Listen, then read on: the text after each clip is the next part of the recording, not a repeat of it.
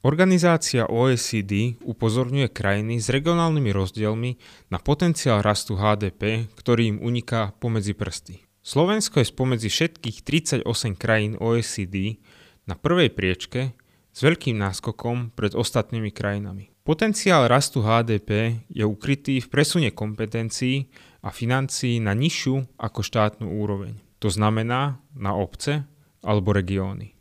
OECD vypočítalo, že takáto štrukturálna reforma slovenských regiónov bude viesť k rastu až do výšky 10% HDP celého Slovenska.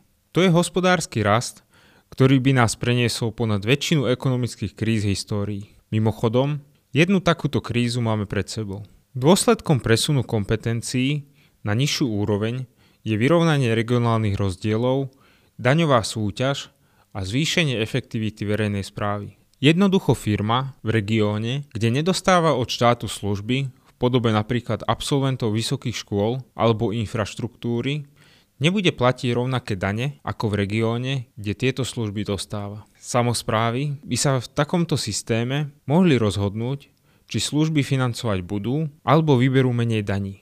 Daňová autonómia samozprávy je v iných krajinách bežná prax. Vyrovnanie regionálnych rozdielov však zákonite znamená, že potenciálny rast 10% HDP nebude geograficky rovnomerne rozložený. Chudobné regióny budú rásť o mnoho viac. My v iniciatíve Výkrik z regiónov odhadujeme, že niektoré regióny na východnom Slovensku a na juhu bansko kraja dosiahnu na hospodársky rast nad 30% regionálneho HDP. Na tento potenciálny rast chudobných regiónov sa dá pozrieť aj inou optikou. Kým sa táto štrukturálna reforma regiónov neuskutoční, je nevyužitý potenciál 30% HDP pomyselnou regionálnou daňou.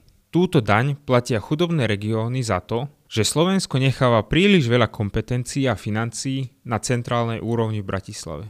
Táto 30-percentná daň je pre ľudí v regiónoch neviditeľná. Málo kto si študuje analýzy OECD o regionálnych rozdieloch. 30% regionálneho HDP je však tak ohromné číslo, že sa zákonite musí niekde prejaviť. Táto daň sa prejavuje v zlých životných a pracovných podmienkach chudobných regiónoch, nekvalitných službách, v odchode mladých ľudí z týchto regiónov či mnohom ďalšom.